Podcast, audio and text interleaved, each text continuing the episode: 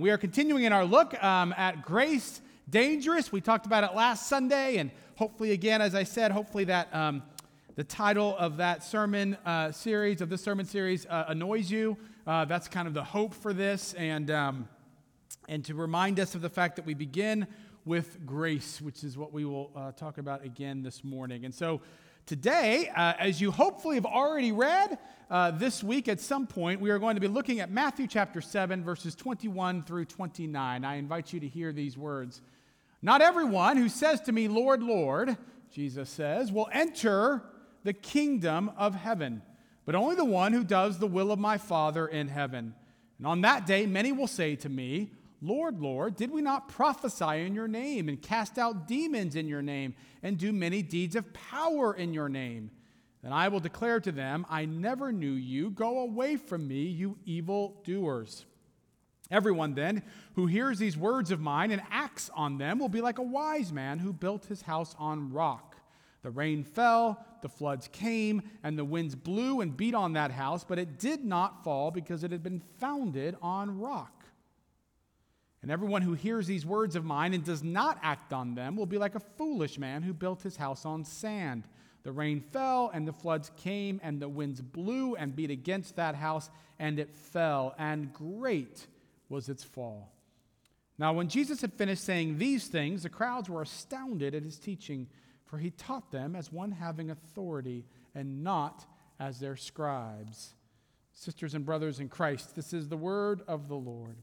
Thanks be to God. Let us pray. God, we give you great thanks for these, your words, for the ways in which they continue to speak to us this day. Soften our hearts, open our ears, that we might hear what you would have to say to us today.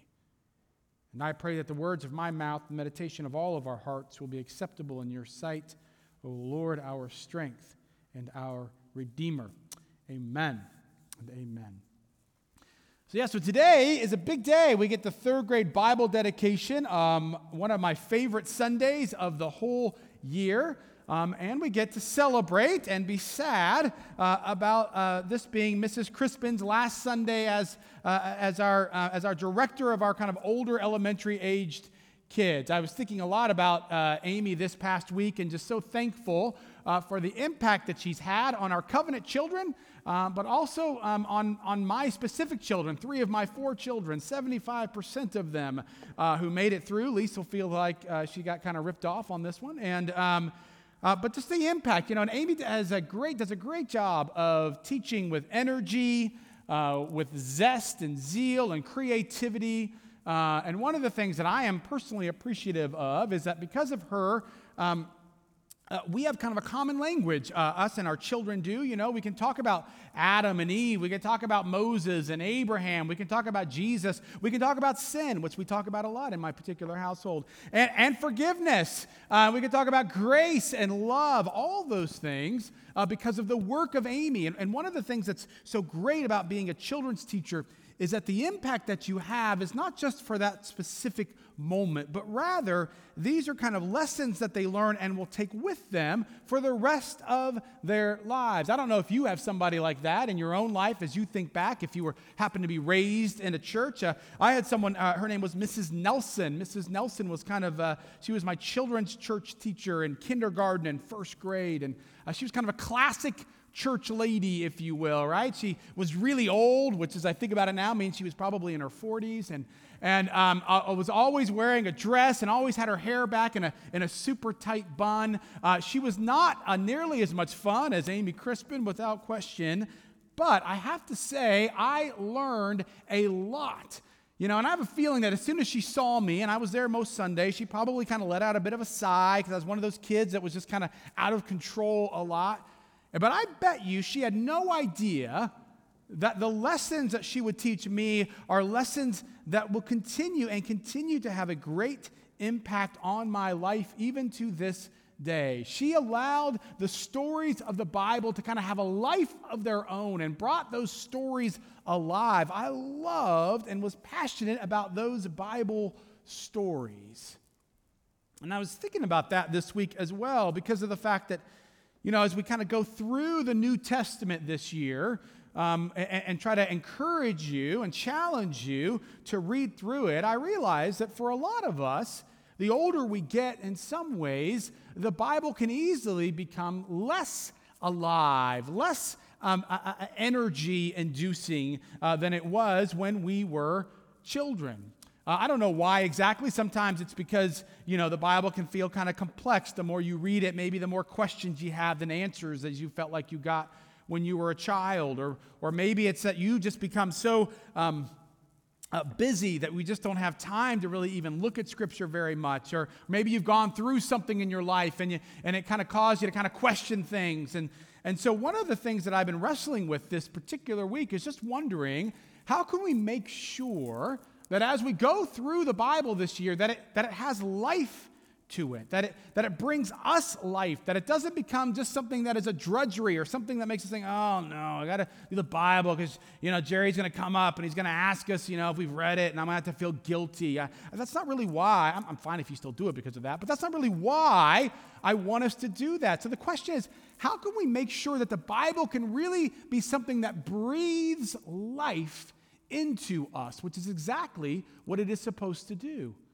And one of the simplest things that we can do is something that I talked about uh, almost exclusively last Sunday, which is this, which is to make sure that we are always beginning with grace. We are always asking. The very first question should not be, What am I supposed to do? But the very first question is, What has God done? It is a question of grace, right? One of the classic ways that we don't do that is with the Ten Commandments. If I said, What are the Ten Commandments? you typically think, Oh, okay, here's what I can do, here's what I shouldn't do, here's what I do, all those sorts of things, right? A lot of times when we think Ten Commandments, we start there rather than starting where the actual Ten Commandments start, which is before all of those commands. God says, Remember, I am the Lord God who brought you out of Egypt. In other words, he begins by saying, Here is what I have done for you. Here is how I came down to you. Here is how I rescued you. Here is how I took those chains off of you. And then, as you understand that more and more, then you begin to say, Okay, well, wow, if God has done that for me out of this great love, this is an incredible God. Now, what can I do to look more like him? What can I do to walk with him. But if you begin with the commands, then you will always be, be behind and you will always be struggling to allow Scripture to come to life. So let's think about this particular passage today. Now, remember, if you've read through this, you already know this that chapters 5, 6, and 7, which is where our passage is today, are all a part of what's called the Sermon on the Mount. So when you're looking at chapter 7, you need to be thinking about the whole sermon, not just the end. And it's really easy because in this particular Sermon on the Mount, Jesus is trying to, he's already called his disciples, some of his disciples. We talked about that last week. Here he's laying out what is it, this group of disciples? What is a community of disciples? What do they look like? How do they look different than the world around us? And so he begins to say that. Well, what they look like is they're, they're faithful to their spouse, they're, they're humble, they're generous, they're not easily angered, they forgive, all of those things. And usually when we look at the Sermon on the Mount, that's where our eyes go. Okay, well, I got to do all these things. All right, let's do this. This is what it looks like. And we just start kind of diving into here's all the tasks, here are the commands, right? Here's what I have to do. And if you, if that's where you are the whole time, then I can promise you it will not be too long until you look at the Bible as just these chains. Oh my goodness, I got to do all this. Oh, I got to do all that. Oh, I keep falling flat on my face. Oh, I stink. I can't do this. But the Sermon on the Mount doesn't start with those things, it starts with chapter 5. What is chapter 5? 5 is what we oftentimes call the Beatitudes, the blessings. Blessed are the poor in spirit. Blessed are the meek. Blessed are those who hunger and thirst for righteousness. As Dale Bruner points out, all of those are words of grace. Why? Because the poor in spirit are those who know that they need God and that God will provide for them. The meek are those who realize we are not in control, but God rather is in control. Those who hunger and thirst for righteousness, it means that they know that they don't have this in and of themselves, and so they are desperately in need of God to provide that to them. all of this is a posture of grace. And when you begin with that, when you begin with understanding that our need for God and how God has provided for us, how God loves us, how God fills us up with grace, as we begin to kind of soak in that, then the way we read the rest of the Sermon on the Mount makes more sense. In fact, Dale Bruner says that as you begin to do those things, all those things actually do drive you back to grace. As you are humble, as you are meek, as you are forgiving, as you are getting better at being angry, as you are generous, that those things are all rooted in grace. If we start with the commands, then the Bible, rather than freeing us from chains, will simply add more chains to our lives. But when you begin with the grace, when you begin with what God has done, then everything else that we are called to do becomes an act of love rather than a requirement. So, in order for us to allow the scripture to give us life, we have to begin with the sense of grace, with what God has done. But then, as we continue on, as we look at this passage, one of the other things that we begin to see is that in order for the Bible to have life, in order for it to give life, it has to be lived. Let me say it again. In order for the Bible to give life, it has to be lived out. This is exactly what Jesus is saying in this parable that he gives of the rich man, or not the rich man, that's coming later, uh, the wise man and the foolish man. Who is the wise man? The wise man is the one who hears the words of Jesus and he actually does them, so that when the storms come, the stone or the house continues to stand because it's been built on the rock. Now, let me give a brief caveat here, which is to point out that the storms will come. It matters not whether or not you follow Jesus, you will always have storms. Sometimes we have a theology that says, well, if I follow the Lord, then my life should be easy. And that is not the case. I was remembering uh, earlier this week, um, and I didn't look up the name of the doctor. I've forgotten it, and I should have, but a better pastor would have done that. And, and so, who says, who, the, the doctor from Indiana who, who got Ebola, do you remember this several years ago? He was a missionary doctor. And so someone asked him after he got Ebola, Oh, well, you know, do you feel like your faith is what healed you? And he said, Well, actually, it's my faith that got me Ebola. Right? Because he went over there and he contracted Ebola because of his love for God. Right? So the reality is that when you follow God, oftentimes the storms, you are inviting storms at times when you begin to follow God. What Jesus says is not, I will calm those particular storms. What Jesus says is, even as that comes, you will stand strong because you are built on the foundation now, of a rock. Now you have the foolish man. Now, the foolish man hears the words of Jesus, but he just decides not to follow them, so that when the storms begin to come, all of a sudden, because he's built on sand, the whole house falls. Great is his destruction. I was trying to think about what that actually looks like, maybe as a different example. As I was thinking about that, I, I was remembering uh, uh, what, what, what, would it be like if this guy, and I came up with the name Jim earlier, and there was a guy named Jim, so let's, uh, people don't like being associated with a fool, so let's say Fred. Is there anybody here named Fred? Good. So we have a Fred. So, Fred, right? This is like if Fred, all of a sudden, Fred has this book, right? It's a book on how to live a healthy life, and Fred says, Oh, I love this book. This is a really good book. And you, you begin to, you, he began to read through it, and oh, it tells you the things that you should be eating, right? Oh, okay, I should be eating fruits and vegetables. All right, I love fruits and veggies. And then, and then it goes on and says, oh, well, you should also be getting some exercise. Oh, okay, good. Yeah, oh, this is a, what a great book. I love this. And it says you should cut down the sugar and the, and the carbs and, and all those things. Oh, okay, this is, what a phenomenal book. And he loves it. In fact, he loves the book so much, he reads it five times. He says, this is the best book I've ever read. in fact, he loves the book so much that twice a week, two times a week, he goes to this small group right? And, and one time even it's at 5.30 in the morning. He gets up so early and he goes but he loves the book so much that he goes and what, you know what they talk about? They talk about the book. Oh what a great book. Isn't it incredible? In fact get this he likes the book so much that once a week it just happens to be on a sunday morning once a week fred goes and, and, and they sit around in this larger group and they begin to read and talk about someone stands up and talks about how great the book is. In fact it's so great they begin to sing about this book Fruits and veggies, fruits and veggies keep walking, keep. It's a great song. And you know what? When he when he's done, the guy's done talking about this book. He walks out of that place and he says, "This is incredible! What a book!"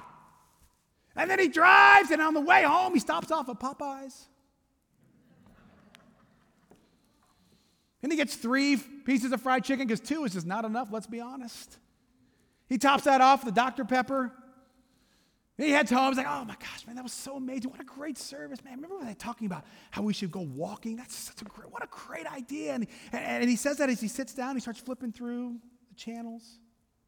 And now he gets up every once in a while, he walks, you know, to the refrigerator and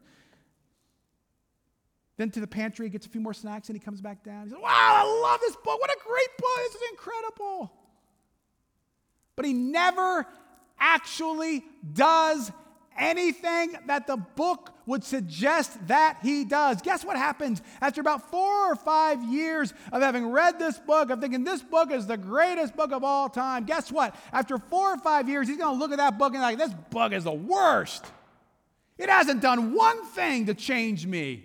I've been sitting here and I know this book backwards and forwards, and I have the exact same health. My doctor says your health stinks just as he's always said. This book has done nothing.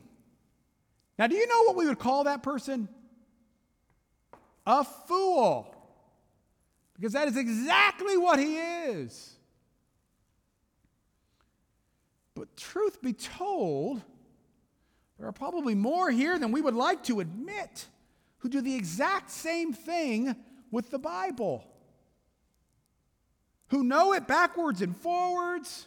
Maybe they even go to a home group, they come here rather faithfully,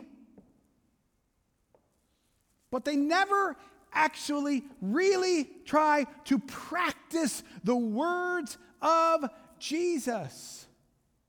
And after doing that for several years, I want you to know what happens. You begin to despise the book and the faith. Because the more that you know and the less that you do, the more that your anger will begin to grow. Some of the angriest people I know are some of the greatest biblical scholars we have. Because the more that you know it, but the less that you practice it, you are destined at some point to begin to say, This Bible is worthless. And I think that a part of the reason why Jesus calls this person a fool,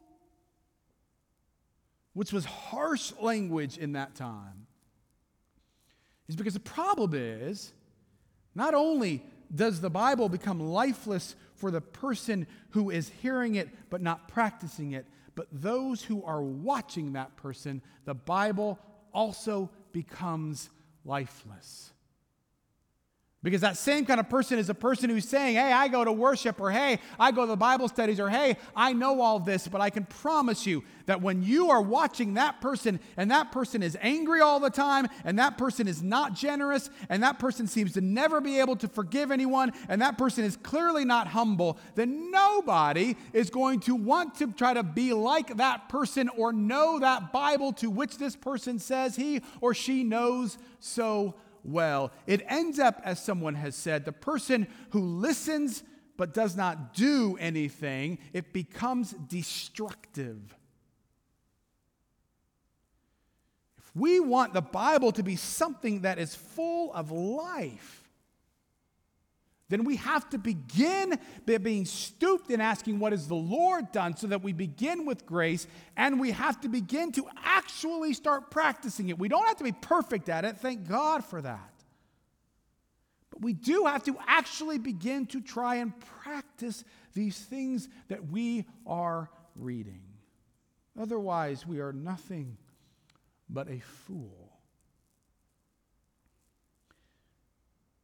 Now, there's one more thing I want us to see about this particular passage and the way in which it may help us to understand how we can allow Scripture to genuinely come to life. I will admit this is going to sound strange at first, and you may or may not believe me when I say this, and I, I could be wrong. I've been wrong a lot. But I think one of the things that hinders us from actually allowing the Bible to really come to life, not just to know it, but to come to life, is because of the fact that we have far too much access to intelligent, eloquent, powerful, effective, and popular Bible teachers. Now, I say that a wee bit tongue in cheek, but not too tonguey or cheeky. One of the really disturbing parts about this passage is verses 21 through 23. I don't know if you heard it. Um, Jesus is talking here at the very end of the Sermon on the Mount. And then he concludes by saying, Hey, look, you know what? On the day of judgment, judgment there's going to be a lot of people who come up to me and they say, Lord, Lord. And they will not enter God's kingdom. Now, that kind of should make us a little bit nervous, at least most of us. I mean, uh, you know, you wonder, well, what in the world did these people do? Why, didn't, why aren't they able to enter into God's kingdom? And so Jesus goes on, oh, you want to know what they did? And we're expecting, you know, lots of really, really bad things. Well, here's what they did they prophesied in Jesus' name. They cast out demons in the name of Jesus. They did great, powerful things in the name of Jesus. And Jesus will say, Get away from me, you evil doers. He didn't say they didn't do those things, he just said, Get away from me. So, what is going on? Well, first of all, clearly, it's at least one sign of the fact that just because you may be doing those things, just because you can gather a crowd, just because you can do things that people seem to be impressed that look a little bit like Jesus, does not necessarily mean that you are actually following Jesus. I also think that perhaps it serves as a little bit of a warning especially in a culture like ours that loves celebrity, that loves whomever it is, that can draw a large crowd, that we should be hesitant to perhaps put too much stock just in those who have an ability to say just the right kind of religious things, to stir up emotions, to gather large crowds, to allow their Twitter feed to trend. Because just because those things are happening does not necessarily mean that they are actually following God. It could mean that. Doing those things does not mean you are not, but it certainly doesn't mean that you are. Here's what I want us to think about. Remember, this is all as a part of the Sermon on the Mount. Remember what Jesus is talking about? He's saying, look, just because people do things that are really exciting, just because people do things that are really enlightening, just because people do things that are really powerful, that doesn't mean that they're following Jesus. And he says this right after he has already described what it looks like when you follow Jesus. And what does it look like? It looks like you are being faithful to your spouse. It looks like you are being humble. It looks like you are forgiving. It looks like you are not overly angry It looks like you are incredibly generous and incredibly humble and that you are meek. All of those things. You know what about all those things? Oh, those things are really hard. Those things are gritty. Those things, to use the language that we sometimes use here at ZPC, are steady and stable and plodding. They're a really hard thing to do. It's much more enjoyable to be really exciting. It's much more enjoyable to do powerful things for Jesus. It's much more enjoyable to have a lot of people see you. It is a lot harder to do all of these things. But what Jesus is saying is that if you do all of these things, but you are not humble, you are not meek, you are not easily forgiving, you get angry too easily, then all those things aren't worth diddly squat. They matter little, if anything. If you aren't actually working, you don't have to be perfect, but if you are not working on all of those things. These are the things that nobody sees when the crowds have gone away. See, here's my concern for all of the incredibly great, eloquent, wise teachers of the Bible that we have. There's nothing wrong with those people, but here is what I would suggest that if your favorite teacher of the Bible is someone like Max Lucado or Tim Keller or Beth Moore or Barbara Brown Taylor or Scott Shelton or Glenn McDonald or even Jerry Deck, if it even happens to be any of those people, then I think we have a problem. Because the odds are really good, even for people like Scott or me, that you have no idea how easily we forgive others. You have no idea how generous we are or are not. You have no idea how humble that teacher is to which you download his or her podcast every single week. You don't know how generous, you don't know how meek any of them are.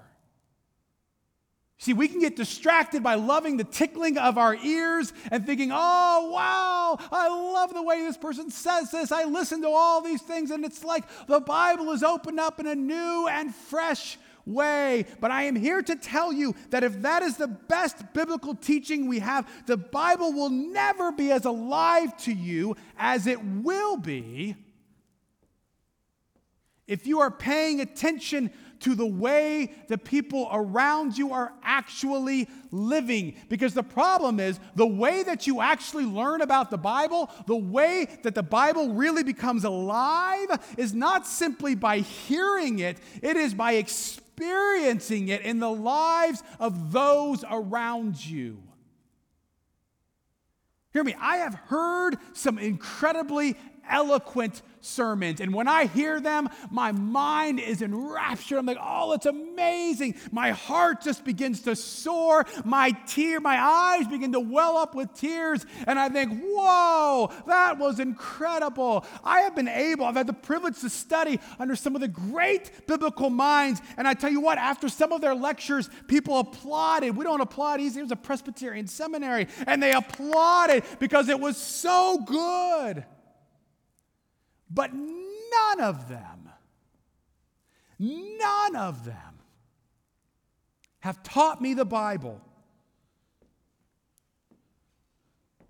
or allowed me to experience the Bible like, like James and Carolyn Hawkins. Have you downloaded their podcast lately? Probably not because I don't have one. They're the ones who taught me what it looks like to actually welcome in the stranger by the way that they did so every day that I lived with them. Those teachers, they're amazing, but they did not teach me the Bible anywhere like, like David Tilley, who showed me what it meant to welcome the orphan when he welcomed me as a college student into his life. None of them at all taught me the Bible like my mother, who taught me what it meant to actually pray, because I would see her every day pray, and I would see that the impact that it had on her life and on mine. None of them have taught me what it looks like to actually quiet the voices around me and to follow Jesus into quiet places in order to commune with God, like Lisa Prince has done. None of them have taught me, like Marvin Fields, uh, or like many of you, quite honestly, who I can't name or you would be angry at me, who have shown me what it means to be generous and to not serve both God and money. None of them have been like Joel Adams, who has taught me what it means to sell what he had in order to live by faith and to go and to actually follow Jesus. And none of them, I can promise you this, none of them showed me what unconditional love and forgiveness looks like, like I have experienced through Megan and Shaughnessy and Adelie and Winnie and Liesel Deck. Nobody can teach you the Bible like those with whom you interact each and every day. And if you are spending more time listening to somebody's sermon or someone's Bible study than you are by actively trying to find people who are living out the Bible, then let me encourage you hit pause, hit stop, stop subscribing, and find somebody under whose apprenticeship you can be and listen and watch them as they bring the Bible alive. Hear me. There's nothing wrong with hearing a sermon. I wouldn't preach if I thought that it was a bad thing to do, but it is not enough. And if we genuinely want the Bible to be alive in our lives, it will happen as we experience those around us who are humble and generous and meek and forgiving and are not easily angered. So here's the cool thing Which is what that means is that not only do we get to then experience the Bible come alive in our lives, it also means that every single one of us, whether you are in third grade or whether you haven't seen third grade in 80 years, all of us have an opportunity to teach the Bible to someone else. All of us have the opportunity to be some of the greatest Bible teachers that this world has known. Not by drawing in thousands of crowd, people, not by knowing Greek and Hebrew, not by having people download everything that you're doing, not by any of those things, but by simply each and every day following Jesus on the road to humility and the road to generosity and the road to love. When no one else is looking, know this someone is always looking. And if we want the Bible to continue to come alive as we move from third grade and beyond, then we must be a people who decide that we live and look for grace in all the pages people who are continually practicing what it is that we are reading.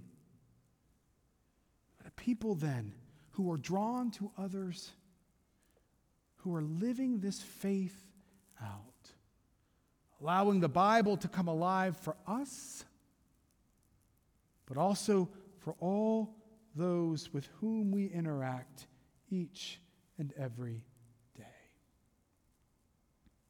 For Christ's glory and for Christ's glory alone. Hallelujah. Amen. Amen. Let's pray. God, we thank you for this opportunity that we have to learn more about what it is that you have called us to do. To learn, to remember what it is that you have already done for us. We do give you praise, Lord, for your scripture, for the ways in which it breathes life into us. We thank you for children's Sunday school teachers or children's church teachers who teach our covenant children and help them to begin to experience the life giving way of the gospel. May we follow you. It's in your name we pray. Amen and amen.